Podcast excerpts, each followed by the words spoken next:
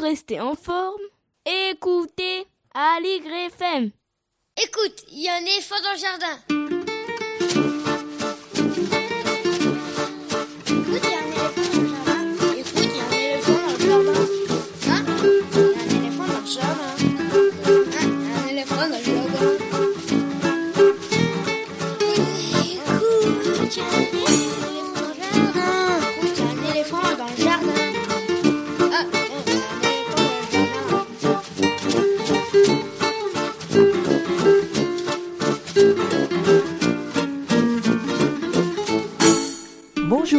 À toutes et à tous. Voici Qu'y a-t-il à l'intérieur, épisode 7, la version fabriquée à la maison par Véronique Soulet et Estelle Laurentin de Écoute, il y a un éléphant dans le jardin, notre émission hebdomadaire consacrée à l'actualité culturelle des enfants, petits et grands.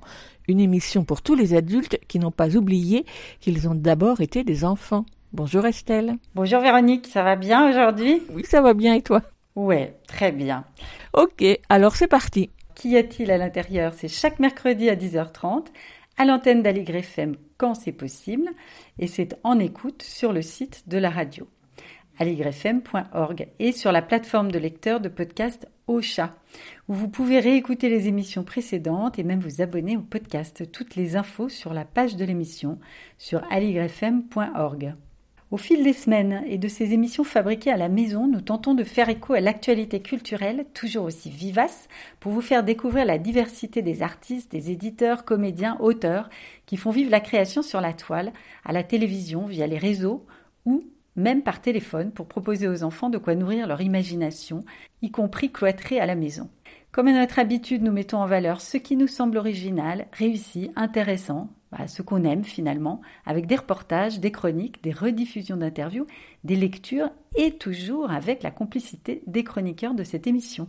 Au programme aujourd'hui, les enfants au micro, deuxième épisode. Pour notre rubrique réalisée avec la complicité du journal Paris Môme, nous proposons aux enfants autour de vous de s'enregistrer pour raconter un moment de leur quotidien, une interview, un petit reportage. Après Nuage, Alexis, Anna et Timothée que vous pouvez écouter ou réécouter sur le site de Paris Môme, vous allez entendre aujourd'hui Gaston, Mila et Suzanne. Merci à tous les trois et à leurs parents qui ont tendu le téléphone. Oui, et nous serons ravis de recevoir vos fichiers MP3, durée 3 minutes maximum, en indiquant bien son prénom et son âge. L'adresse pour les envoyer, c'est on reste à la ou éléphant at sans oublier d'écrire les enfants au micro dans l'objet du mail. Les petits papiers d'Estelle, ta revue de presse Estelle, quel est le sujet du jour? Alors aujourd'hui, on va être très carnet rose, euh, Véronique. On va parler de bébés et on va peut-être euh, parler de prénoms étranges. Voilà. Pas de conseil cinéma cette semaine pour cause de surcharge de travail. Nous retrouverons Anne-Sophie Le Picard mercredi prochain. Et l'interview de ce matin, Véronique, c'est quoi? C'est qui plus exactement? Alors, faute de pouvoir aller dans les musées, on ira en visiter un sur la toile, ou plutôt les enfants sont invités à découvrir l'art contemporain dans toute sa diversité, avec la web-série Mon œil, initiée par le Centre Pompidou fin 2015, et avec 176 épisodes à son actif. On revient sur ses débuts, les débuts de cette web-série avec la diffusion d'une interview réalisée début 2016, 4 ans déjà, avec la coordinatrice du projet Claire Cousin et son réalisateur graphique Stéphane Kiel. Et puis durant ces dernières semaines, les lettres d'info, les newsletters se sont multipliées dans nos boîtes mail, parfois même de façon quotidienne, pour proposer des activités originales aux enfants et à leurs parents. Ce matin, petit coup de projecteur sur quelques-unes d'entre elles. Raconte-moi une chanson. Un artiste, un programmateur, un journaliste, bref, un adulte qui n'est pas spécialiste de la culture jeune public, invite les enfants à découvrir une chanson et nous explique pourquoi. Et puis nous terminerons l'émission avec la lecture d'un extrait de littérature générale sur le thème de l'enfance avec Lionel Chenaille, sans oublier quelques découvertes ou informations glanées sur le net. Qu'y a-t-il à l'intérieur? Voici l'émission qui ouvre des fenêtres sur l'actualité culturelle des enfants. Vous écoutez Aligre FM et nous sommes ensemble pendant une heure et quelques, calfeutrés à l'intérieur pour une émission confinée mais pétillante. Pour commencer, donc, place aux enfants. Ce matin, vous allez entendre Gaston, Mila et Suzanne. C'est parti. Ouvrez bien vos oreilles, c'est les enfants au micro. Bonjour je m'appelle Gaston, j'ai 7 ans. Pendant le confinement, je joue dans la cour de mon immeuble, mais j'y joue que deux heures.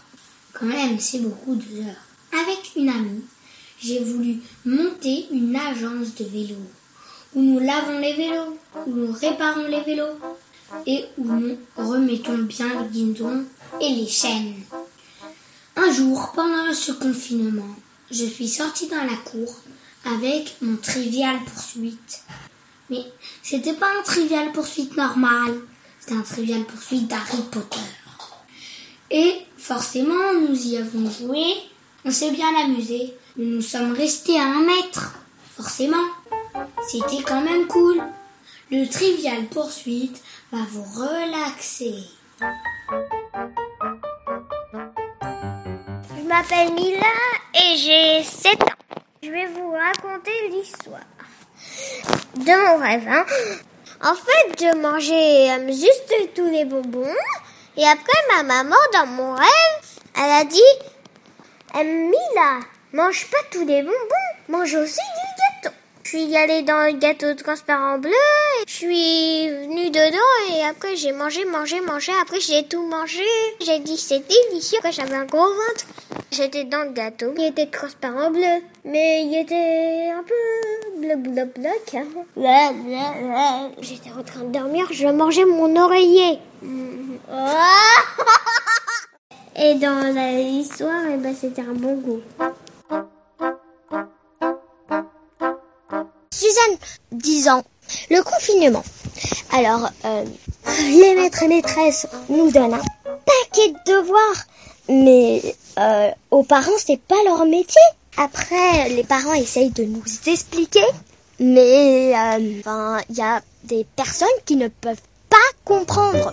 Par exemple, les enfants, parfois, ils n'arrivent pas à comprendre le- les explications des parents. C'est compliqué, mais euh, aussi les maîtres et maîtresses peuvent faire des efforts et faire euh, des euh, appels vidéo ou je sais pas quoi pour faire des cours en ligne. Ça serait plus facile pour les parents parce que pour les parents, ils, ils doivent travailler. Ça serait plus facile pour les enfants. Et pour les maîtres, c'est quand même un peu compliqué, mais c'est quand même leur métier. Et les parents, par contre, ils sont quand même un peu embêtés. Bah oui, hein. C'est pas leur métier. Eh ben, elle est remontée, Suzanne. J'imagine que ses parents aussi. C'est pas si mal l'école finalement. Oui, et j'ajouterais même pour les enseignants qui nous écoutent que nous déclinons toute responsabilité dans ce qu'elle vient de dire. C'est vrai. Voici l'actualité numérique des artistes jeunes publics présents en ce moment sur le net et sur les réseaux sociaux. Depuis leur lieu de confinement, ils réalisent et publient sur Facebook des propositions originales pour faire vivre leur création d'une autre manière. Et chaque semaine, nous vous faisons découvrir l'une d'entre elles. Cette fois-ci, plein feu sur Alain Schneider, qui écrit, compose, chante, depuis fort longtemps pour les enfants, un répertoire de chansons tour à tour enjouées, poétiques, ancrées dans le quotidien ou, au contraire, portées par le rêve ou son esprit malicieux. On peut les retrouver sur de nombreux disques et bien sûr en concert. Sur le Facebook de Victory Music, son diffuseur, et sur son propre Facebook, Alain Schneider a posté il y a quelques jours un clip, une vidéo faite dans le jardin où il chante avec sa fille Lorane une nouvelle chanson inédite de circonstances, Vivement qu'on se touche, une chanson drôle et qui sera certainement au sommaire de son prochain album, lequel s'intitulera Patouche. Et avant d'écouter cette chanson, j'ai demandé à Alain Schneider de nous raconter la genèse de cette chanson. Micro. Bonjour Véronique et bonjour tout le monde, tous les auditeurs de Radio Aligre. C'est Alain, Alain Schneider. Euh, Véronique, tu m'as demandé euh, de t'expliquer un petit peu comment est née cette chanson qui s'appelle Vivement qu'on se touche. Bah écoute, par ces temps de confinement, ces temps vraiment difficiles pour beaucoup de monde. Moi, je suis à la maison, évidemment, et j'ai un petit peu l'habitude de passer de longues périodes sous cloche, de par mon métier, pour écrire des albums, euh, pour euh, travailler des chansons, évidemment. Donc euh, c'est plutôt bien tombé. Euh, ça peut paraître un petit peu indécent, mais c'est plutôt pas mal tombé parce que j'avais pas mal de concerts et puis j'avais beaucoup de mal à me mettre euh, au travail pour écrire le prochain album. Donc là, c'est une période qui est assez prolifique pour moi, même si elle est, comme chez tout le monde, assez anxiogène malgré tout. Donc je suis en train d'écrire le prochain album la première chose qui m'est venue, c'est qu'effectivement, on peut se voir avec euh, les réseaux, avec le net, avec, euh, on peut se voir, on peut s'entendre, on peut s'écouter, on peut parler, mais il y a une chose qu'on ne peut pas faire, c'est se toucher.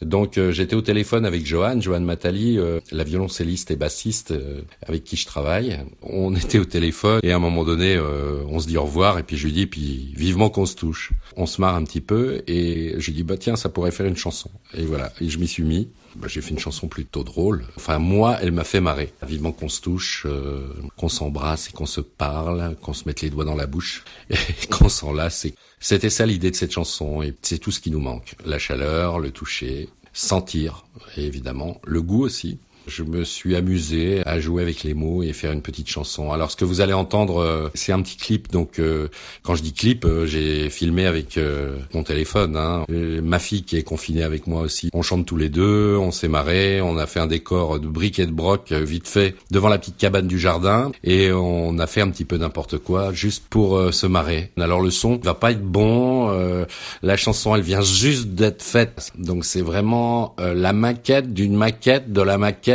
d'une maquette. Donc, euh, faudra être indulgent. Et voilà. Donc, euh, je vous embrasse tous euh, très très fort. Bye bye Véronique.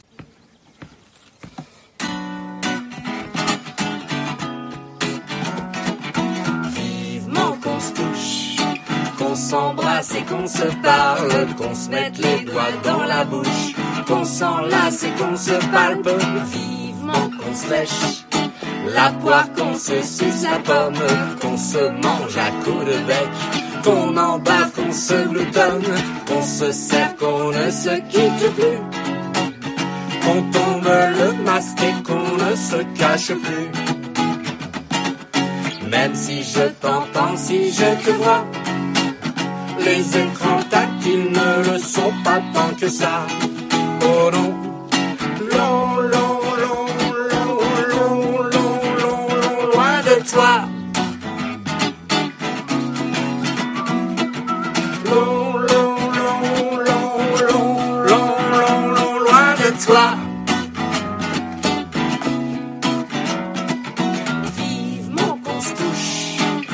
se frotte le museau, qu'on chante et qu'on s'éclabouche, qu'on se chatouille à nouveau. Vivement qu'on se flaire, qu'on se hume et se renifle, qu'on se pique qu'on se blaire, qu'on se tilte et qu'on se kiffe, qu'on se serre, qu'on ne se quitte plus, qu'on tombe le masque et qu'on ne se cache plus. Même si je t'entends, si je te vois, les écrans tactiles ne le sont pas tant que ça. Oh non, long, long, long, long, long, long, long, loin de toi.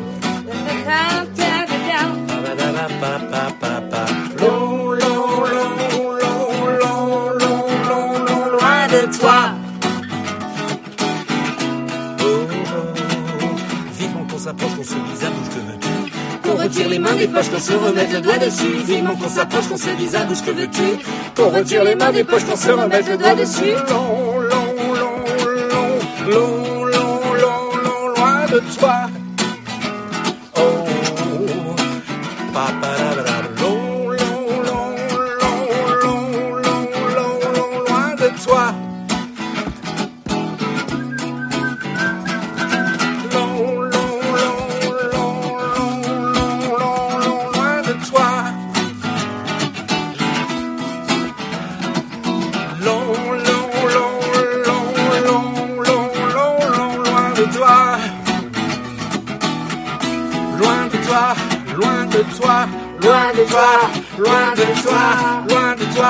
loin de toi, loin de toi, loin de toi, loin de toi,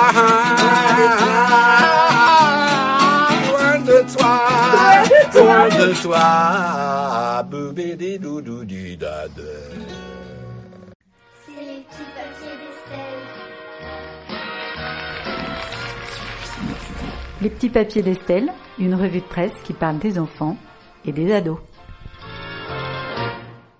Sur LCI le 29 avril, on apprend que de l'Inde aux Philippines, plusieurs parents, visiblement indifférents aux conséquences à long terme de leur choix, ont décidé de donner à leur nouveau-né un prénom faisant allusion à la pandémie de coronavirus. Alors, allusion, le terme est assez faible. Attention, on s'accroche. Les parents d'une petite fille née le 14 avril aux Philippines l'ont prénommée Covid Marie. Ils voulaient un prénom qui nous rappelle que le Covid nous a épargnés. Alors épargnés eux peut-être, leur fille c'est pas si sûr. Au sud-est de l'Inde, on a deux petits bébés nés à la même période qui s'appellent Corona Kumar et Corona Kumari. Certains parents disent avoir déjà fait l'objet de critiques via les réseaux sociaux pour leur choix singulier, mais ne semblent pas pour autant le regretter. Ces enfants rejoignent la cohorte des porteurs de prénoms bizarres. On n'a pas attendu 2020 pour se montrer très créatif sur le sujet, comme le soulignait déjà un article de Madame Figaro en 2017, parlant de ceux pour qui leur progéniture est si exceptionnelle qu'elle mérite un prénom remarquable coûte que coûte, et qui ont réussi à passer entre les mailles du filet du service public. Citant en vrac, Athéna Cherokee, Merdive, Merdive c'est vraiment très joli, Halloween, Père l'étoile, Bogos, De Gaulle en un seul mot, mais on a aussi des prénoms composés, Jean Brian, Lola Poupoune ou Marvin Jean-Claude Junior. C'est un seul prénom, Marvin Jean-Claude Junior. Alors, on souhaite bon courage à ces enfants pour l'avenir. Le monde de demain sera finalement peut-être un peu différent.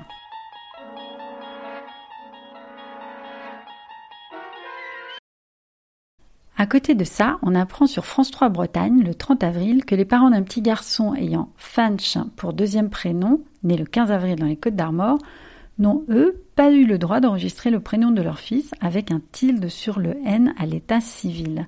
C'est la troisième affaire de ce genre, et pour les défenseurs de la langue bretonne, ce troisième refus est intolérable. Cela relance les questions plus générales d'intégration, d'enseignement, etc., des langues régionales. Alors c'est vrai qu'à vue de nez, la logique qui consiste à accepter Lola Poupoune à l'état civil, mais à rejeter un tilde sur un N façon bretonne, échappe un peu. Toujours au sujet des bébés qui naissent en ce moment, on apprenait le 30 avril avec France Info qu'au Costa Rica, il y a des visières antivirus pour les bébés dans les maternités. Ces petites visières en plexiglas spécialement conçues pour eux couvrent le visage des nouveau-nés jusqu'à leur sortie de l'hôpital. Le Costa Rica, petit pays d'Amérique centrale qui compte 5 millions d'habitants, a enregistré peu de cas de Covid-19 et semble visiblement déterminé à ce que ça dure. Mais dans la Voie du Nord, le 27 avril, on trouve cependant une alerte Attention, faire porter un masque de protection au tout petit est dangereux. Alors bien sûr, un masque, c'est pas la même chose qu'une visière, mais prudence. Il suffit de taper masque de protection et bébé pour tomber sur différentes propositions de vente en ligne de masques de protection pour bébé décrits comme respirants, sans oublier les chapeaux d'été avec visière incorporée. Et pourtant, les spécialistes sont unanimes, martèle la voix du Nord. Porter un masque pour les bébés, c'est tout simplement dangereux.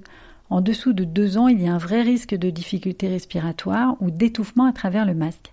En fait, le port du masque est déconseillé jusqu'à 6 ans. Alors comment protéger son bébé? En fait, tout l'entourage doit pratiquer les gestes barrières et au besoin porter un masque. Et puis bien sûr, on lave régulièrement les mains des bébés. Si on tient vraiment à leur coudre quelque chose, on peut toujours se tourner vers le magazine Marie-Claire qui nous annonce fièrement le 28 avril, nous avons sélectionné 10 patrons pour coudre des salopettes pour bébés aux différents styles. Voilà, à la fois on s'occupe et les bébés sont fashion, le bonheur. Plus sérieusement, le Parisien soulignait le 21 avril dernier que devenir parent en temps de confinement, c'est flippant. En chambre, les mesures sanitaires sont drastiques, port du masque obligatoire pour le papa, pas plus d'une personne à la fois dans la pièce en présence de la mère et de l'enfant, et bien sûr aucune visite. J'avais imaginé les choses différemment, dit une maman dont c'était le premier bébé. Mes proches ne verront pas ma fille avant ses deux mois au mieux, un bébé, à cet âge-là, ça change si vite, c'est pas ce que j'avais envisagé, regrette-t-elle. Pour se faire aider et garder le moral, on part lire dans Madame Figaro du 3 avril les conseils d'une formatrice de la pédagogie Montessori qui explique comment faire le plein d'activités simples et ludiques, y compris pour les tout petits. On peut suspendre un anneau au-dessus d'un bébé à l'âge où il apprend à coordonner son œil avec sa main, ou lui proposer d'ouvrir et de fermer des boîtes, de toucher différentes textures, pas se cantonner au plastique, Bref, des combines faciles à faire avec les moyens disponibles à la maison pour que les parents aient droit eux aussi à leur temps calme et que les bébés confinés grandissent bien. Ils se disent avec Aldebert vivement qu'on soit plus grand, c'est ce qu'on écoute pour conclure ce petit papier. Aldebert, plus tard, quand tu seras grand.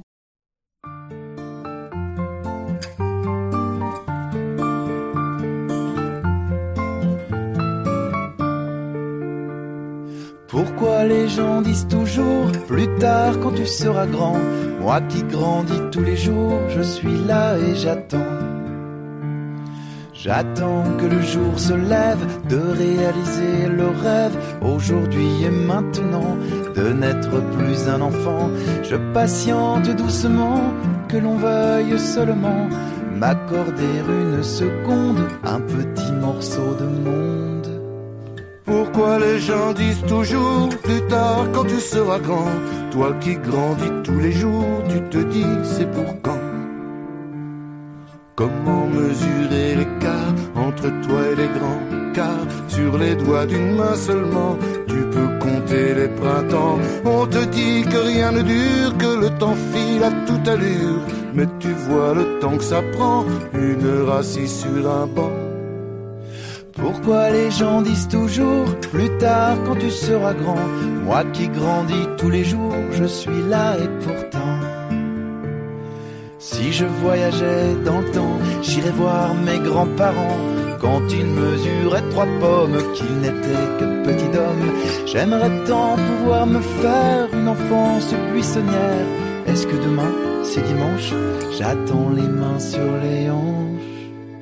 Pourquoi les gens disent toujours plus tard quand tu seras grand Je ne grandis plus tous les jours depuis quelques quand je croise un copain de classe, je me dis c'est un vieux qui passe et parfois je m'extasie sur la grandeur des petits. On laisse filer les calendes, il arrive qu'on se demande est-ce qu'un jour j'ai été grand quand on a les cheveux blancs?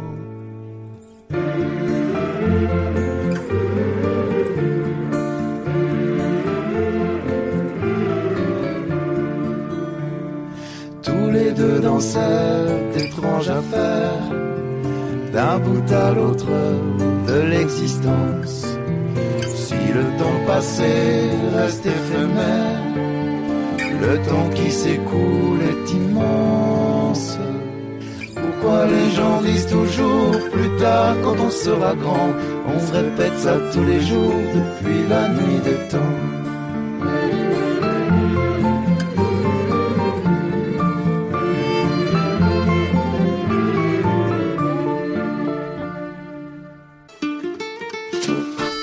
Écoutez Aligre FM sur 93.1. Véronique Soulet et Estelle Laurentin vous proposent une version confinée d'écoute Il y a un éléphant dans le jardin. Qu'y a-t-il à l'intérieur? C'est une émission faite à la maison. Si les enfants ne peuvent aller au musée en ce moment, celui-ci vient à eux et de diverses façons. Ainsi, le 20 mars dernier, le Centre Pompidou a mis en ligne l'intégralité de sa web-série de sensibilisation à l'art contemporain, mon œil, c'est-à-dire pas moins de 176 épisodes à voir des 5 ans.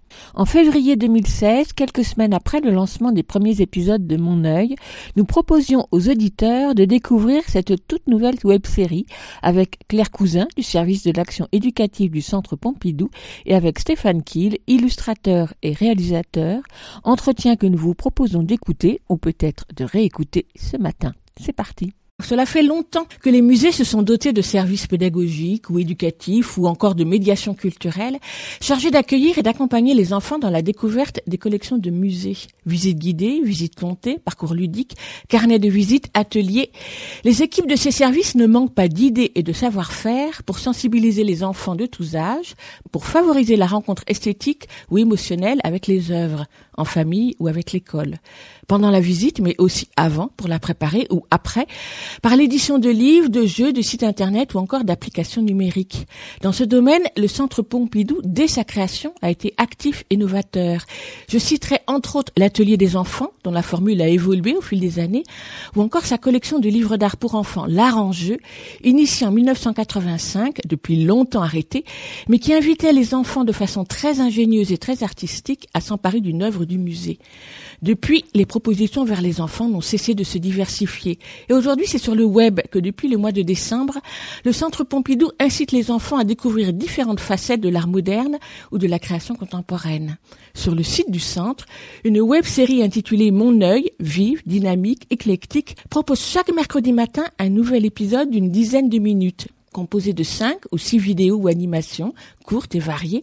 Mon œil propose de découvrir des œuvres du Centre Pompidou de différentes manières, ludiques ou à peine didactiques, signées par des artistes tels que Pierre Vanny autour du design ou encore la rubrique Abracadabra d'art par Raphaël Garnier pour s'initier à la composition, mais aussi des œuvres filmiques, que ce soit celles du patrimoine, comme le Petit Cirque de Calder ou de McLaren, ou des œuvres numériques de jeunes créateurs contemporains un subtil mélange. Des rubriques régulières qu'on le retrouve d'épisode en épisode, avec pour fil conducteur un personnage pour le moins inattendu mais bien nommé Mon œil, un rond noir dans une boule blanche qui ne cesse de bouger, de se transformer et à la langue bien pendue. Jolie trouvaille que cet œil aux formules savoureuses telles que œil de tigre, œil de panthère, séchez vos larmes, gardez vos yeux grands ouverts, qui vient clore chaque épisode. Et quelle bonne idée que d'avoir confié sa voix à l'inimitable Christophe Salengro. Écoutez-le donc présenter la série Mon œil dans le teaser de lancement de la série Mon œil. Euh, hein. Une web série du Centre Pompidou pour les enfants. À partir de 5 ans. 10 minutes pour entrer dans l'art et la création d'aujourd'hui. Chaque mercredi, un épisode inédit et gratuit.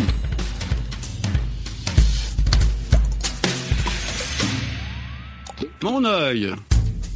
Disponible dès le 2 décembre 2015 sur le site du Centre Pompidou. Mon œil, le personnage se fait complice et joueur avec l'enfant spectateur entre chaque séquence, l'incite à ouvrir l'œil, et si explications il y a, elles sont peu nombreuses et toujours données après. Favoriser d'abord le plaisir de la découverte et la variété des formes artistiques. Mon œil est dessiné par Stéphane Kiel qui a conçu tout l'univers graphique et son animation, et on reconnaît bien là sa palette aux couleurs vives et franches, de grands aplats de couleurs et de lignes épurées, à la fois joyeux et très lisibles.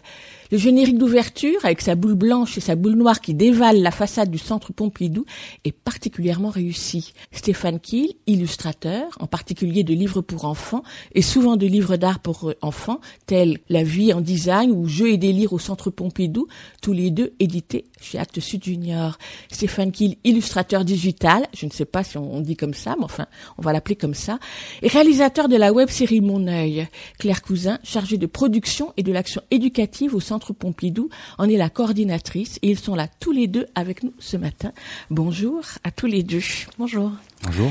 Alors le terme de web série, au début ça m'a choqué, alors je suis allée voir sur le net. Donc la web série, c'est avant tout des épisodes en série sur le web, mais plutôt de la fiction d'habitude. En fait, on a voulu l'appeler euh, web série euh, justement pour euh, inclure euh, cette continuité et le fait qu'on le retrouve régulièrement euh, avec euh, un épisode chaque semaine. Qu'est-ce qui a eu l'idée de mon œil? C'est au sein du service de la médiation culturelle. Patrice Chazot a eu l'idée de, de, créer cette web série en voulant diffuser la création moderne et contemporaine via de nouveaux modes de médiation et notamment le numérique. Stéphane Kiel, est-ce que c'est vous qui avez dessiné mon œil? Effectivement, je suis à l'initiative en fait de ce, on va l'appeler personnage en fait, même s'il est constitué simplement de forme très très simple. En fait, l'idée est venue aussi parce que tout simplement en fait, je me retrouvais dans le centre et on parlait du centre et l'œil en fait devenait un centre et que le centre en fait soit constitué de cette bille blanche et bille noire en fait pour faire le jeu en fait justement avec l'œil. je trouvais ça aussi euh, rigolo et du coup, alors on a parlé de ce projet il y a, il y a quand même très très longtemps en fait, on l'a initié. Ça veut dire quoi très très longtemps il y, a, il, y a, il, y a, il y a environ un an maintenant. Un an, pas... C'est pas si long que ça. Bah, pour moi, c'est assez long en fait, qui est plutôt l'habitude en fait de travailler sur des, des projets qui sont plus courts en fait, même si des fois dans l'édition en fait, on a des peut-être parce que en fait c'est mes tics d'illustrateur plus de presse en fait, où j'ai l'impression que voilà mes projets sont souvent plus fulgurants en fait, on peut m'appeler du jour au lendemain pour faire une image pour j'allais dire la veille, enfin voilà le lendemain. Pour moi, c'est des projets un peu différents en fait comme ça, et du coup j'ai l'impression que c'était il y a très longtemps, mais je dis aussi ça parce que au départ en fait c'était un projet qui était totalement en friche en fait quand ouais. Claire. On vous a dit quoi au départ Bon, au départ, en fait, on m'a on m'a proposé le projet comme ça. On veut faire une web série. On veut. euh, L'idée, c'est de travailler, euh, de montrer en fait ce qu'on a dans le centre Pompidou hors les murs. Et hors les murs, ça veut dire, euh, par exemple, pourquoi pas le proposer en fait sur sur Internet et au plus grand nombre. C'est ça surtout l'idée. Ce que fait déjà depuis très longtemps en fait le centre Pompidou, puisque bah, il s'exporte en fait ailleurs et montre aussi ses projets ailleurs. Pas seulement numérique, mais aussi euh, dans d'autres musées, Ouais. d'autres d'autres expositions, etc. En fait, euh, on a différentes effectivement différentes actions hors les murs pour les enfants habituellement, mais on a voulu effectivement pour ce projet s'impliquer essentiellement dans du numérique. On a voulu en fait vraiment présenter les collections du Centre Pompidou, les œuvres qui sont dans la collection, qui sont exposées régulièrement, mais aussi présenter des collections que les, les enfants n'ont pas l'habitude de voir, qui sont les collections dits nouveaux médias, qui sont des collections vidéo, des collections films, qui ne sont pas sur Internet habituellement, comme vous en avez parlé, Norman McLaren, des artistes comme Len Lai, le Cirque de Calder, qui sont vraiment des, des œuvres du patrimoine et qu'on a voulu mettre euh, en avant pour ce public, mais dans un format ludique, mais en même temps avec un discours euh, sur l'art, sur la création artistique, qui n'est pas bétifiante, avec un, une proposition divertissante, euh, avec différents artistes et différents points de vue esthétiques en fait. Dès le départ, il y avait cette idée de mêler des les collections du musée à des collections qui ne soient pas celles de- du musée, voire des commandes d'œuvres. Exactement. En fait, dans ce projet, il y a différents niveaux. Il y a des œuvres de la collection, du coup, des films et des vidéos. On travaille également avec euh, des artistes contemporains, euh, comme euh, effectivement Pierre Vanny. On travaille avec Raphaël Garnier pour Arbracadabra. On travaille avec Pierre Sange. On travaille avec également Vincent Brocaire. En fait, on travaille avec différents artistes qui peuvent être auteurs, graphistes, illustrateurs. Et en fait, on leur demande de réaliser une série de 5 ou 10 épisodes d'environ une minute parce que c'est un format qui nous semble intéressant pour les enfants de une minute pour parler de la création moderne et contemporaine avec leur esthétique, avec leur regard et leur approche euh, de la création euh, moderne et contemporaine et les créations qu'ils peuvent voir au Centre Pompidou. Donc on parle effectivement euh, de manière pluridisciplinaire du design, de l'architecture, mais également on va travailler avec le CND autour de la danse. On travaille avec différents partenaires en plus des commandes en fait. On travaille aussi avec des écoles d'art comme l'ENSAD, donc les arts décoratifs. On travaille aussi avec l'association Photokino par exemple, qui aussi travaille euh, sur ces formes brèves. Et donc comme ça, on a différents partenaires avec qui on travaille pour pouvoir être euh, pluridisciplinaire, mais aussi faire de la veille sur la création qui existe actuellement et qui est présentée par exemple dans les festivals et d'animation ou festivals jeunes publics, qui est parfois peu connu du public euh, jeune et qui ne passe ni au cinéma ni à la télévision. Donc aussi, c'est montrer une esthétique un peu nouvelle. Stéphane Kiel et vous, vous, vous êtes chargé de donner une, dire, à la fois une couleur, une continuité et une harmonie à tout ça. Oui, et puis j'étais pas seul en fait sur le projet puisque très rapidement en fait après avoir euh, conceptualisé, je dirais, euh, le, le projet et puis aussi euh, finalement ce, ce petit personnage, j'ai très vite constitué une équipe qui est constituée de deux personnes, donc moi et Stéphane Pestouri qui fait partie du, du studio Plaisir, qui me semblait la personne euh, idéale en tout cas pour moi, qui est graphiste à la base, qui a plutôt un grand savoir-faire dans le tout ce qui est numérique, etc. Et puis aussi qui est réalisateur euh, donc il est aussi pluridisciplinaire, je dirais. Et donc avec lui, en fait, euh, ça me permettait aussi d'avoir un regard différent aussi par rapport à la- à l'animation, euh, puisqu'il fallait le faire vivre en fait ce personnage. Donc il a cette expérience-là que moi j'ai pas forcément, en fait, que j'apprends un petit peu tous les jours. Et puisque en fait on parlait de générique, il y avait aussi la question du son. Donc là c'est Charlie Nguyen, lequel j'ai aussi déjà travaillé sur des certaines applis en fait que j'ai pu faire. Donc voilà, je dirais qu'à trois, en fait, on a essayé de concevoir un petit peu ce, graphisme aussi, le- le- l'environnement dans lequel l'œil pouvait graviter, et puis aussi ce qu'on a appelé nous entre nous les intertitres. Donc c'est là où euh, Alain Gros en fait parle et, et introduit aussi euh, les œuvres en fait qui sont proposées, d'avoir en fait cet œil en fait qui est euh, finalement en fait pour pour nous cet œil c'est plutôt le spectateur. Il réagit en fait par rapport à, à ce qu'on lui raconte au fil du temps, on va découvrir que cet œil va mouvoir différemment. on, le voit au fil des épisodes, en fait, qu'il a certains attributs, en fait, qu'il n'avait pas dans les précédents, et que, en fait, tout ça se mélange pour le faire vivre. Comment est venue l'idée de demander à Christophe Salingro d'assurer la voix de mon œil, ce qui assure effectivement, ce que vous disiez tout à l'heure, un ton qui n'est absolument pas bétifiant, mais qui en même temps euh, vient gratter euh, dans le bon sens du poil? On a voulu travailler avec Christophe Salangro, en fait, euh, pour différentes raisons. À la préfiguration, quand on a travaillé avec euh, avec Stéphane Pestouri et Stéphane Kiel, on s'est posé la question du ton qu'il fallait donner à ce personnage. On voulait euh, effectivement quelque chose qui n'était pas bétifiant et en même temps quelque chose qui changeait un petit peu des voix off un peu classiques dans l'animation. Et on a pensé à Christophe Salengro, qui avait déjà travaillé au Centre Pompidou euh, dans un cadre totalement différent euh, pour la danse dans le cadre de la compagnie de, Philippe Découfflé. Et on s'est rappelé de ce personnage parce qu'il a une voix très particulière qui donne tout de suite un cachet un peu, euh, un autre univers à cet œil en fait. En plus, on travaille du coup les textes, on écrit les textes en amont et on les réécrit avec lui en fonction du ton qu'il veut donner à tel et tel épisode. Et en plus, il connaît très bien euh, les collections. Euh, on travaille vraiment ensemble pour euh, l'écriture de ce texte.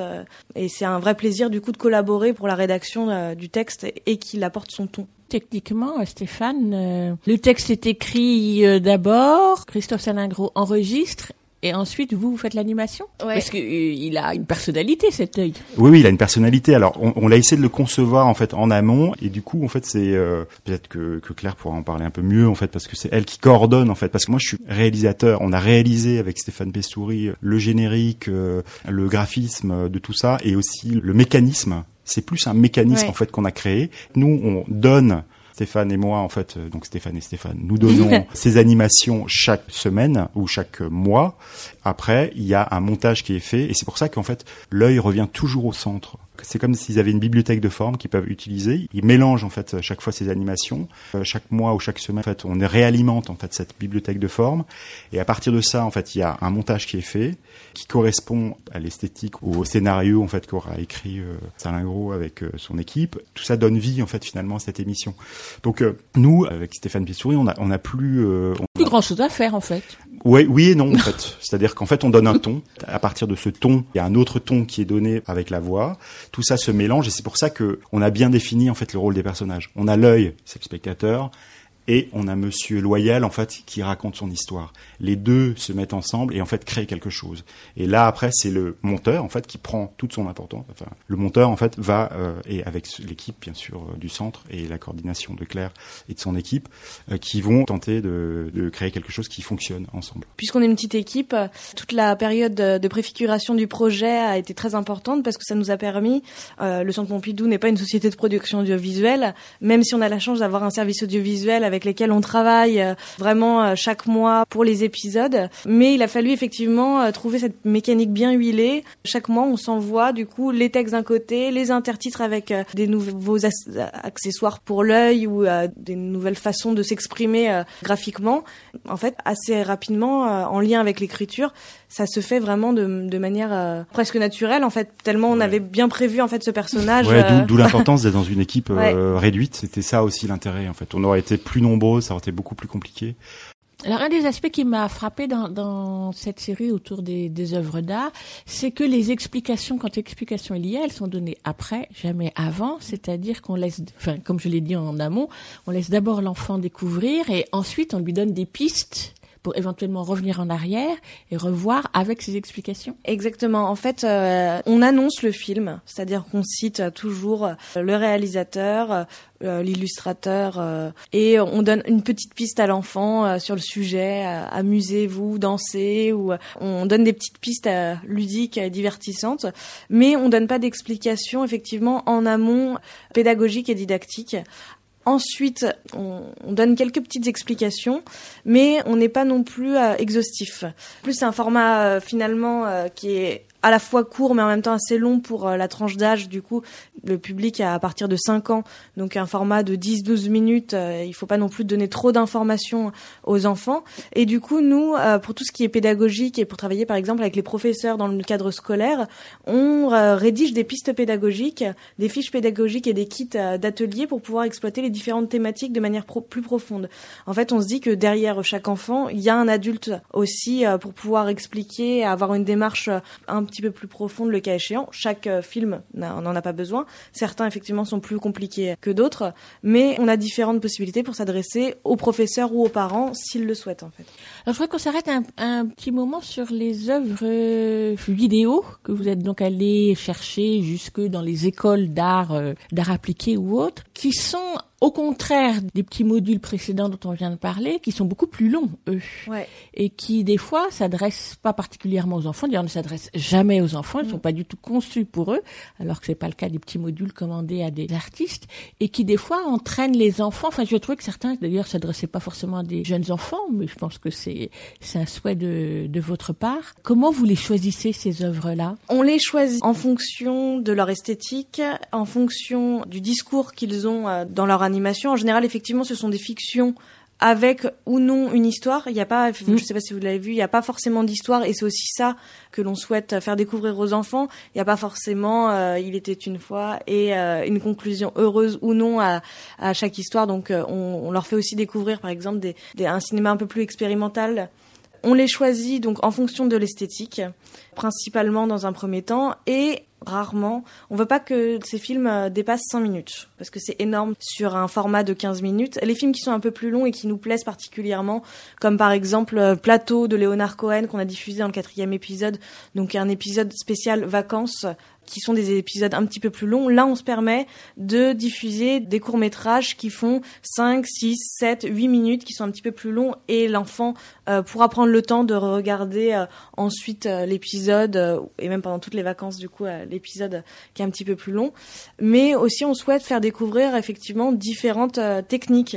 Donc le stop motion, on souhaite la peinture sur verre, la, le, le, grattage de pellicule. C'est aussi vraiment un souhait dans un premier temps esthétique et sur le discours en fait vraiment. Alors je veux bien qu'on en dise un peu plus sur euh, Plateau d'abord parce qu'on va en écouter la bande sonore que j'aime euh, particulièrement et puis surtout que c'est une œuvre donc de Leonard Cohen, euh, plasticien non? Je sais pas comment on dit créateur. Euh, c'est un, un, artiste digital. Oui, je sais je sais plus quel terme on utilise. C'est un artiste ouais. un artiste tout simplement qui propose donc là c'est une histoire, mm. c'est une histoire visuelle on va dire. C'est effectivement c'est une histoire visuelle et humoristique. En fait ce, ce film nous a particulièrement plu et pour son esthétique assez minimaliste, et pour les questions qu'il soulevait, c'est-à-dire toutes les questions de volume, de perspective, de profondeur, de composition, qui sont des, des éléments qu'on retrouve et qu'on questionne régulièrement avec les enfants dans le cadre d'ateliers. Ce sont aussi des questions qu'on retrouve lorsque qu'ils font des visites dans les collections du Centre Pompidou.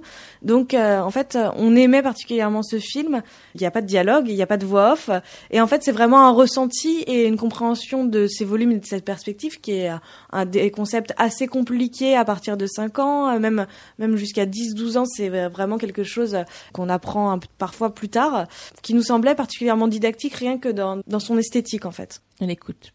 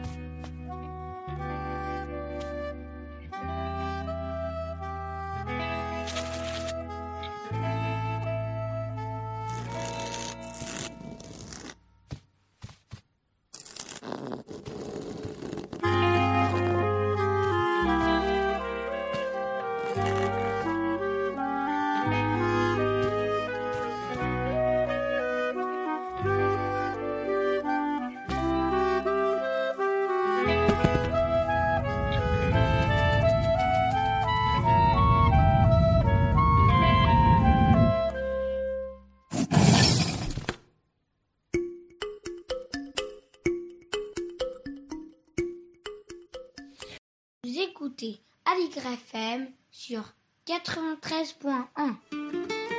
Restez à l'intérieur avec Véronique Soulet et Estelle Laurentin.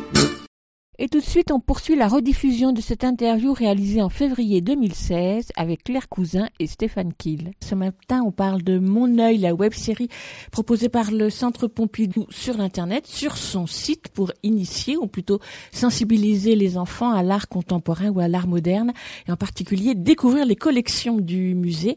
Nous sommes en compagnie de Claire Cousin, coordinatrice du projet, Stéphane Kiel, réalisateur et illustrateur. Et donc, ce que l'on vient d'entendre, c'est la musique, la bande son de l'œuvre de Leonard Cohen, Plateau, que l'on peut découvrir dans l'épisode 4 de la web série, parce que si il y a bien chaque semaine un nouvel épisode, on peut continuer à voir les anciens épisodes, de quoi constituer sa petite collection personnelle. Oui, ça, on y a tenu effectivement particulièrement parce que chaque artiste a un discours particulier, soit sur sa propre œuvre, soit sur, euh, par exemple, Pierre Vanier, on le voit, on peut constituer effectivement, revoir toute une série sur les œuvres design du Centre Pompidou. On peut voir du coup chaque épisode dans lequel il apparaît ou juste simplement que les pierres vanille à chaque fois. Par exemple, si la classe travaille actuellement sur les meubles, le design, qu'est-ce que le design avec les enfants? Donc c'était aussi le but effectivement de donner la possibilité de le voir, revoir, réécouter les explications seules ou euh, l'ensemble. Quoi. Merci beaucoup à tous les deux, Stéphane Kiel, Claire Cousin. Merci. Donc euh, pour mon œil, et j'imagine que les auditeurs ont été nombreux déjà à allumer leur ordinateur et à aller voir sur le site du Centre Pompidou. De toute façon, ça se trouve euh, très facilement. Merci à vous. Depuis cet entretien en février 2016 avec Claire Cousin et Stéphane Kiel, quelques semaines après le lancement de la web-série Mon œil sur le site du Centre Pompidou, le projet n'a fait que s'étendre puisque le 176e épisode a été publié en mars dernier, toujours aussi pétillant, élégant et original. Suite à la disparition prématurée de Christophe Salengro, Thierry Pietra a pris la relève, avec lui aussi un ton de voix très savoureux. L'équipe s'est un peu agrandie puisque Julie Jacques a rejoint Claire Cousin à la coordination du projet et les ateliers, expositions, collaborations n'ont cessé de se multiplier avec les écoles, les bibliothèques ou les centres d'art. Comme vous l'avez certainement entendu, chaque épisode reste normalement en ligne trois mois sur le site du Centre Pompidou, mais depuis le début du confinement, c'est cadeau pour les enfants. Tous les épisodes, depuis le premier, sont disponibles sur le site, mais également sur YouTube. Et parce que je n'ai pas eu le temps de tous les regarder, j'ai demandé à Claire Cousin de nous dire comment la web-série Mon œil a continué de vivre depuis les premiers numéros. Micro. Mon œil, effectivement, euh, fête son 176e épisode après une vie de 5 ans. L'objectif euh, de mon œil euh, était à chaque fois de voir comment cette web-série était perçue. Et puis, au fait, au fur et à mesure, on s'est rendu compte qu'on a créé une communauté de créateurs autour de mon œil. On s'est rendu compte également que chaque euh, film découlait ensuite d'autres objets culturels, que ce soit euh, un livre comme pour Raphaël Garnier, une vie dans les festivals pour la plupart des films euh, que l'on a produits, ou encore des workshops et des rencontres avec les enfants, que ce soit au Centre Pompidou ou dans le cadre d'autres manifestations culturelles même hors les murs. Et donc en fait, on s'est rendu compte que c'était vraiment un objet culturel qui pouvait avoir plusieurs vies et que l'on pouvait euh, utiliser, que ce soit sur le temps scolaire, périscolaire ou familial, sous différentes formes. Donc c'est vraiment ça qui nous a motivés à toujours continuer cette production et cette programmation qui nous tient à cœur. Donc aujourd'hui, il y a une vingtaine de créateurs, de producteurs qui travaillent avec vous? Exactement. Nous, en fait, on travaille avec euh, environ on produit cinq web-séries euh, donc de 10 épisodes d'une minute qui sont ensuite réintégrés dans mon œil par an. Donc euh, c'est à peu près ça, on a entre 15 et 20 euh, réalisateurs, mais en fait les réalisateurs peuvent avoir des, des profils très différents. On a des graphistes illustrateurs, on a des spécialistes de l'animation plutôt à 3D.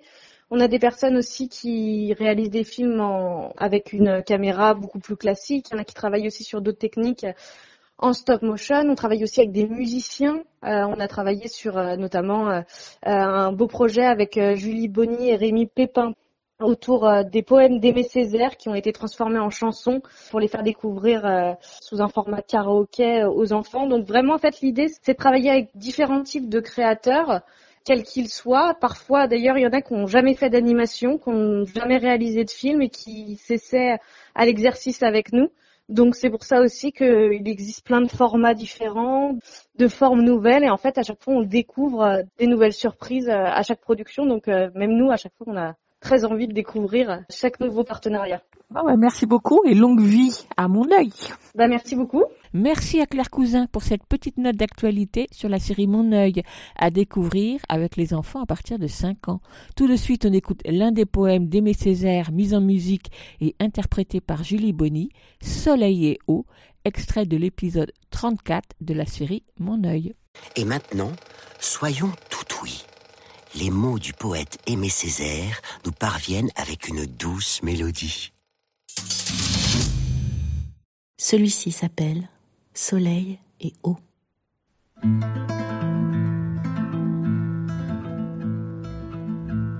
Mon eau n'écoute pas, mon eau chante comme un secret. Mon eau ne chante pas, mon eau exulte comme un secret. Mon eau travaille et à travers tout roseau exulte jusqu'au lait du rire. Mon eau est un petit enfant, mon eau est un sourd. Mon eau est un géant qui te tient sur la poitrine, un lion.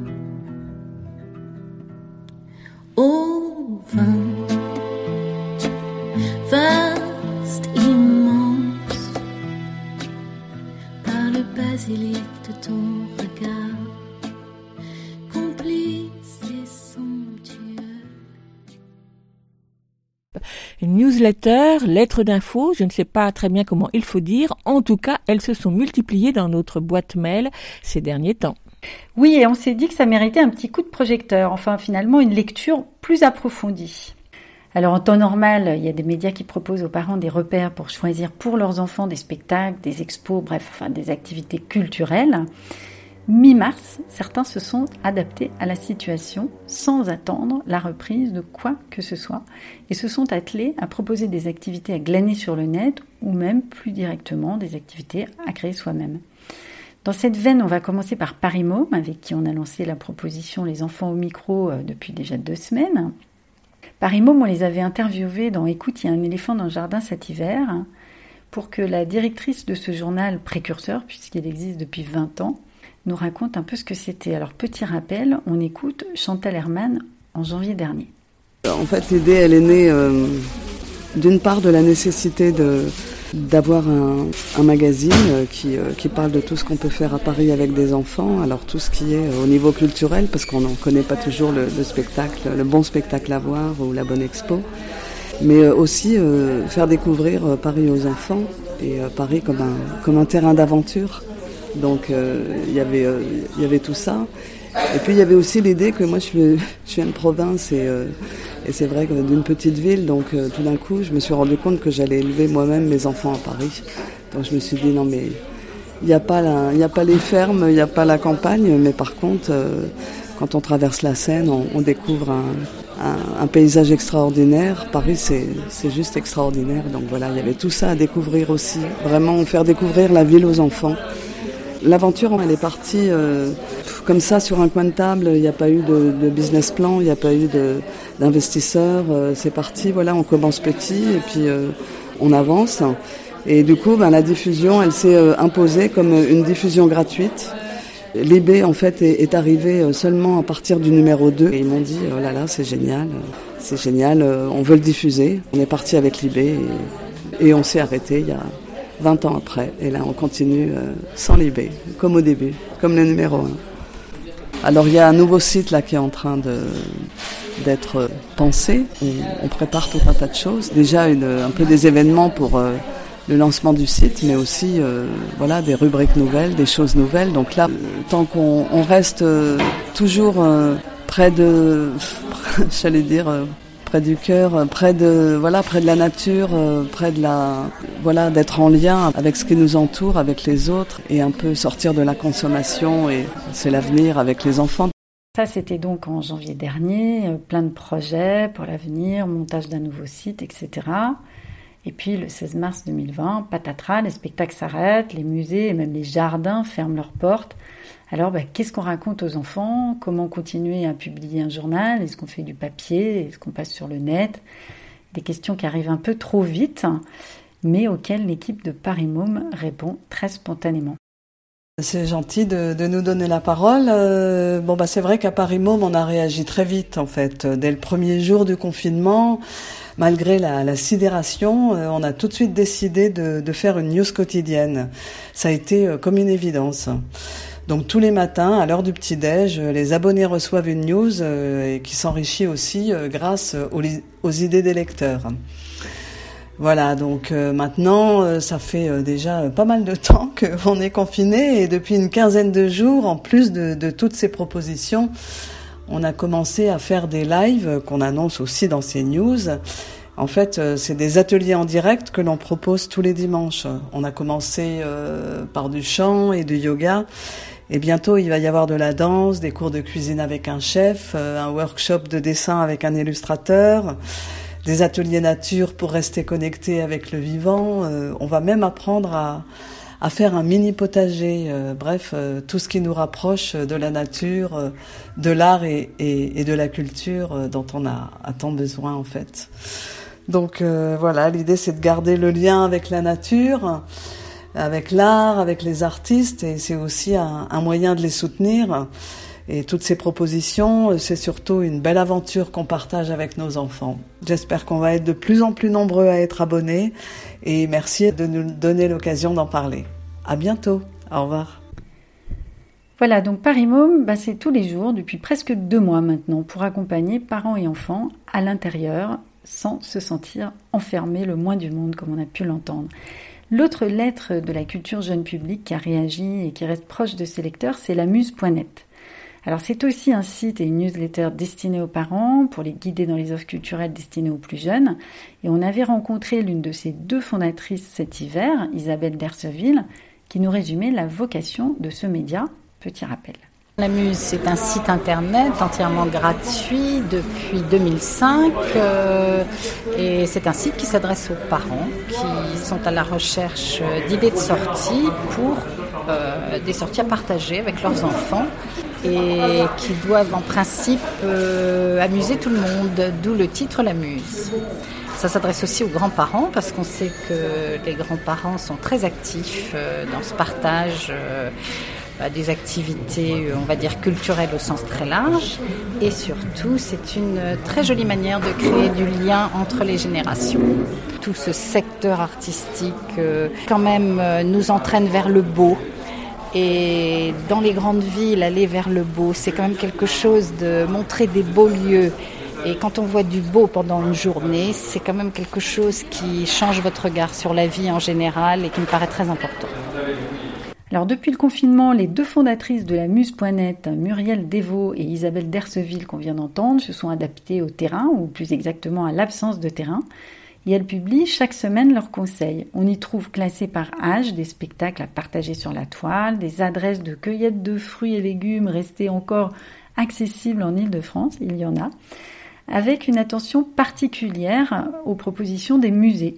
On y apprend qu'avec le musée de la ville de Paris, les enfants peuvent partir à l'aventure et à la découverte surtout des œuvres du musée avec Mission Zigomar, un jeu en ligne, qu'on peut vivre l'expérience de l'exposition Pompéi avec le Grand Palais, sans y aller. Voilà, c'est une proposition hebdomadaire plus classique que celle de Paris Môme, parce que Paris Môme a choisi un mode euh, ultra interactif et quotidien. Mais ce sont deux propositions complémentaires et puis surtout qu'on le mérite de ne pas avoir euh, lâché les gens et d'avoir continué euh, en s'adaptant très vite avec les moyens du bord, en faisant au mieux, à parler aux parents et aux enfants pour les soutenir ou en tout cas être avec eux pour traverser alors côté newsletter ou presque newsletter, tu es allé chercher, toi je crois Véronique, du côté des éditeurs pour voir ce qui s'y passait. Et puis, euh, pas que, un site aussi pour les enfants. Pendant le déconfinement, les éditeurs qui s'adressent aux enfants n'ont pas chômé non plus. Cela n'a pas forcément pris la forme d'une lettre d'info envoyée chaque jour, quoique ça dépend, mais en tout cas, tout comme Paris Môme, ils gardent le lien avec leurs jeunes lecteurs et par là même avec les adultes qui les accompagnent en proposant des infos ou des activités variées. Par exemple, les éditions Milan envoient une lettre chaque jour pour proposer des activités variées, lecture, visionnage, écoute d'histoire, etc., extraites de leur magazine. Plus ambitieuses, les éditions Gallimard offrent carrément une histoire inédite et gratuite donc pour les 8-12 ans à recevoir tous les deux jours dans sa boîte mail. C'est la Biblimobile. Lundi, c'était le numéro 12 de la Biblimobile avec La nuit des pyramides écrit par François Place.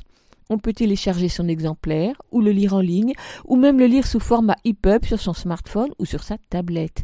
Et parmi les signatures, je citerai parmi la douzaine déjà publiées Suzy Morgenstern, Eric Lhomme, Jean-Philippe Arouvigno, entre autres.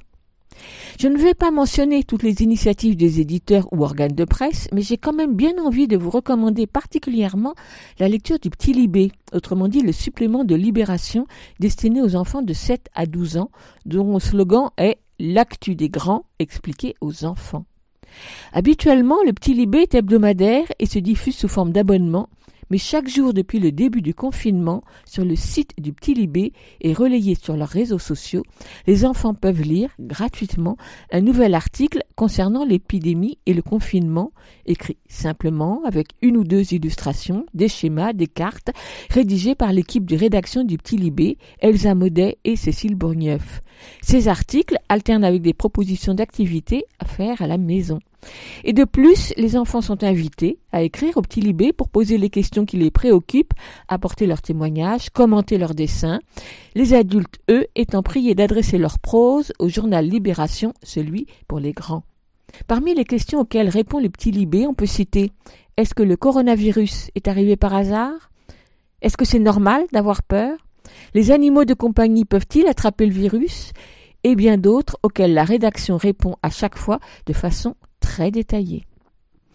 Toutes les infos, les liens et les sites sont à retrouver sur la page de l'émission. Vous écoutez Aligre FM sur 93.1. Véronique Soulet et Estelle Laurentin vous proposent une version confinée d'écoute Il y a un éléphant dans le jardin. Qu'y a-t-il à l'intérieur? C'est une émission faite à la maison. Raconte-moi une chanson. Un artiste, un programmateur, un journaliste, bref, un adulte qui n'est pas spécialiste de la culture jeune public invite les enfants à découvrir une chanson et nous explique pourquoi.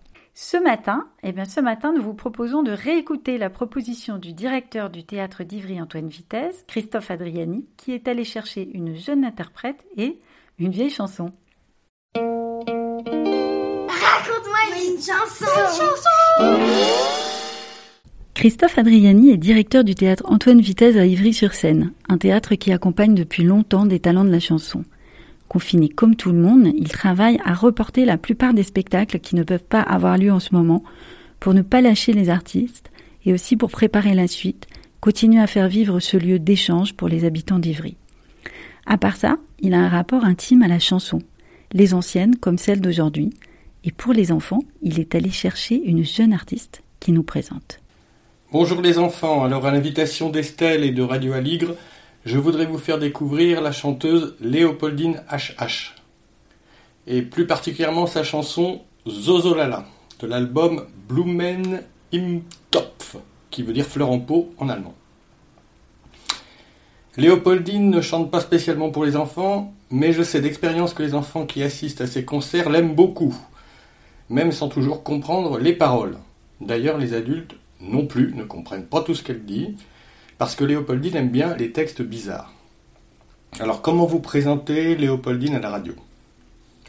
Elle est jeune, dans la vie privée c'est une jeune maman, au départ elle est comédienne, sa mère était chanteuse et son père pianiste, alors elle a appris la musique très tôt, mais elle ne voulait absolument pas faire ce métier, parce que c'était le métier de ses parents. Et puis patatras, quand elle a commencé à chanter, juste pour s'amuser, elle a rencontré le succès, on lui a dit, faut recommencer. Alors maintenant, elle fait les deux métiers à tour de rôle, comédienne et chanteuse. Quand elle chante, elle joue la comédie, elle adore se déguiser avec des costumes délirants ou en maillot de bain, et elle se fait des tresses comme Fifi Brindacier. C'est sa manière de créer un personnage et de faire la clown. Zozolala, c'est un texte très bizarre donc. D'un écrivain, dessinateur aussi, qui s'appelle Roland Topor. Si on en croit Roland Topor et Léopoldine, Zozolala, ça veut dire coussi coussa, dans une langue vaguement allemande d'origine germanique. Alors, en cette période de confinement, ça tombe bien. Quand on me demande si je vais bien, j'ai souvent envie de dire Zozolala. Sur scène et sur l'album, Léopoldine est accompagnée de Maxime et Charlie, qui jouent plein d'instruments, font les chœurs, puis font les fous. Mais Léopoldine aussi joue du piano et de divers instruments à cordes. Bonne écoute, prenez plaisir. Quand on m'appelle au téléphone pour me demander comment ça va, je réponds d'une voix ronchonne. Pour moi ça va, zozo lala. Car si la vie est monotone, à quoi bon faire du cinéma? Moi je ne veux tromper personne. Je me débrouille, zozo lala.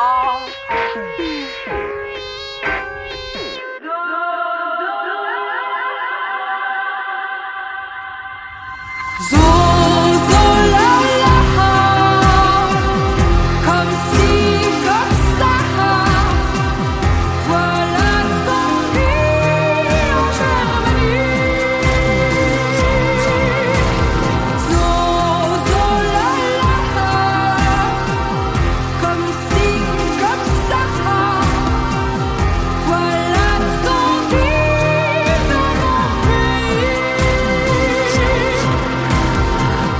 Après l'hiver s'en vient l'automne. C'est une loi sous nos climats. Y en a encore que ça étonne. Moi je m'en fous, zozo lala. Quand les nouvelles ne sont pas bonnes. Quand tout le monde est raplapla. Moi je ne trouve pas la vie si conne. J'ai le moral, zozo. Zozo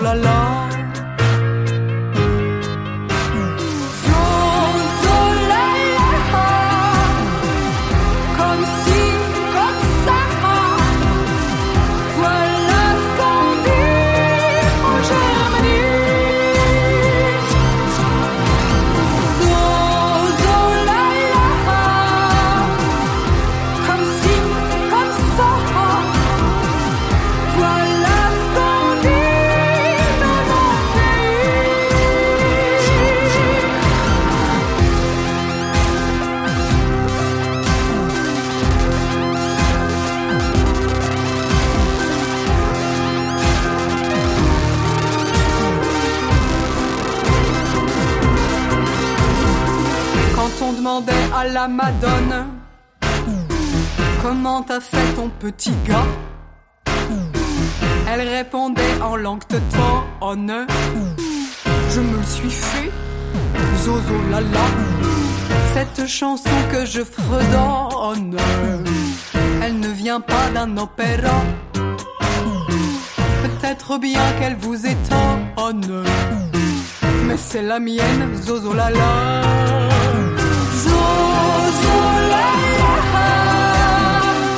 Comme si, comme ça C'est ce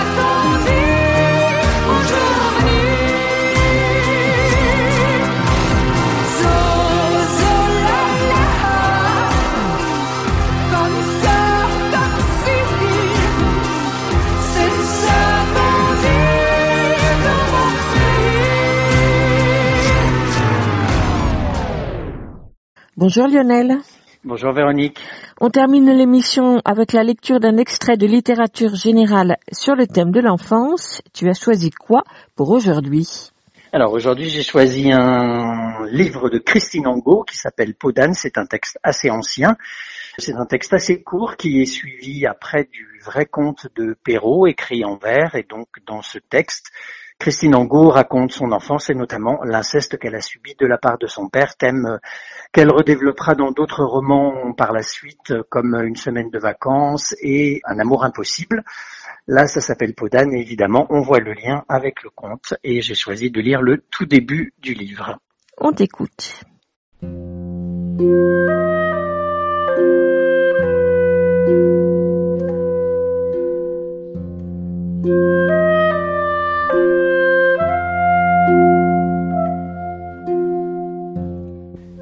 Podane ne connaissait rien.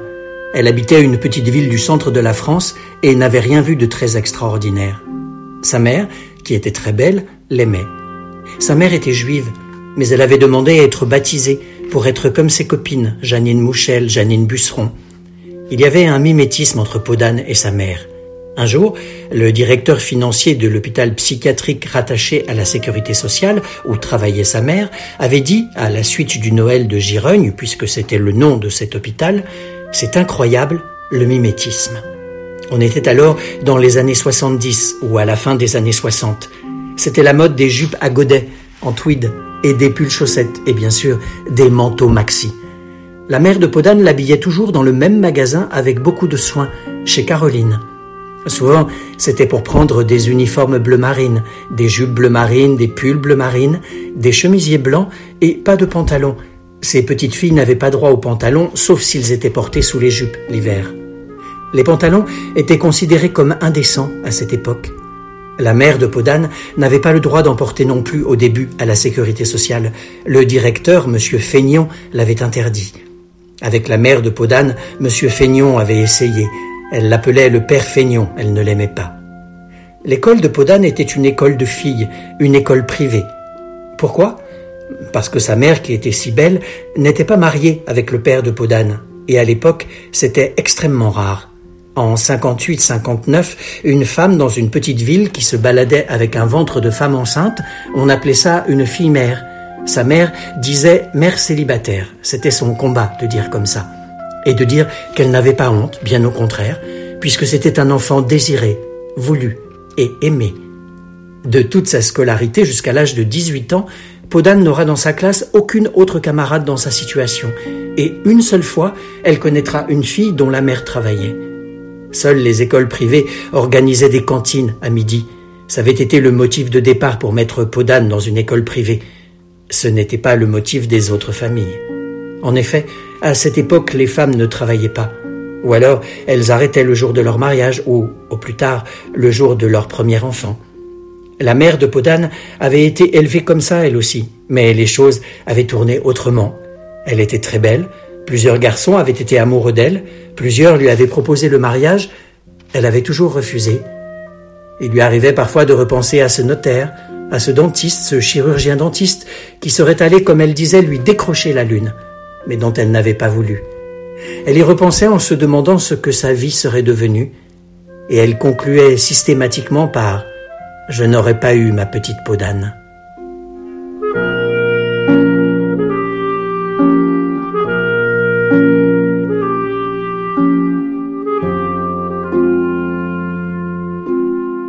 Merci Lionel. Est-ce que tu peux nous rappeler le titre de ce livre? Oui, il s'agissait de Podane de Christine Angot, paru aux éditions Stock en 2003. Merci Lionel et à mercredi prochain. À mercredi prochain.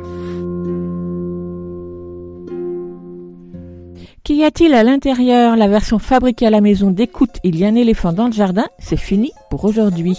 Nous vous donnons rendez-vous mercredi prochain, même heure, même fréquence.